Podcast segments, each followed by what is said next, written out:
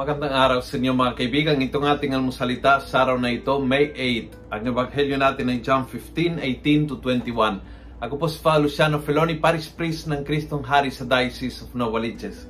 Sabi ni Jesus, If the world hates you, remember that the world hated me before you. This would not be so if you belong to the world, because the world love, loves its own. But you are not of the world. So minsan may may hate sa ating dahil hindi tayo uh, kasundo sa mga makamundong idea. At hindi lahat ng hate o lahat ng opposition na ma-encounter ay dahil ayaw sa iyo. Yon ang point ng Panginoon. Eh. Kung nangyari sa Kanya, may opposition din mangyari sa iyo.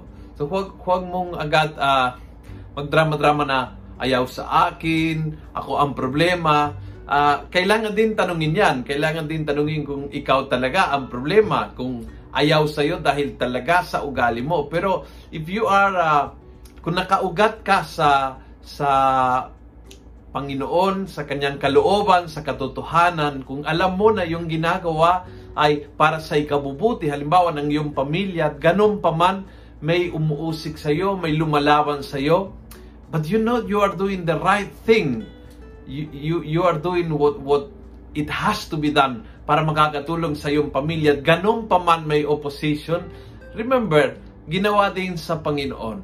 Sana pakonsuelo ng ating mga uh, mga laban sa buhay na nangyari din sa Panginoon ito. So, hindi lahat ng opposition ay dahil ayaw sa iyo, minsan ay dahil ayaw sa stand mo, ayaw sa pinaninindigan mo ayaw sa pinagtanggol mo. And, and that's a good thing. That's a good thing. To suffer for Jesus, to, to stand kahit ito'y nagre-create ng opposition ay napakaganda. Kaya next time na may may lumalaban, may gumagawa ng kwento, may may inaaway ka, tanungin mo muna ang sarili is, may problema ba sa ugali ko o inaaway ako dahil sa pinaninindigan ko? At kung yung pag-aaway, pag-opposition ay dahil sa pinaninindigan mo ng tama, ng totoo at ng naayon sa kalooban ng Diyos, matuwa ka dahil kakampi mo ang Panginoon mismo. Kung nagustuhan mo ang video ito, pass it on. Punuin natin ng good news ang social media.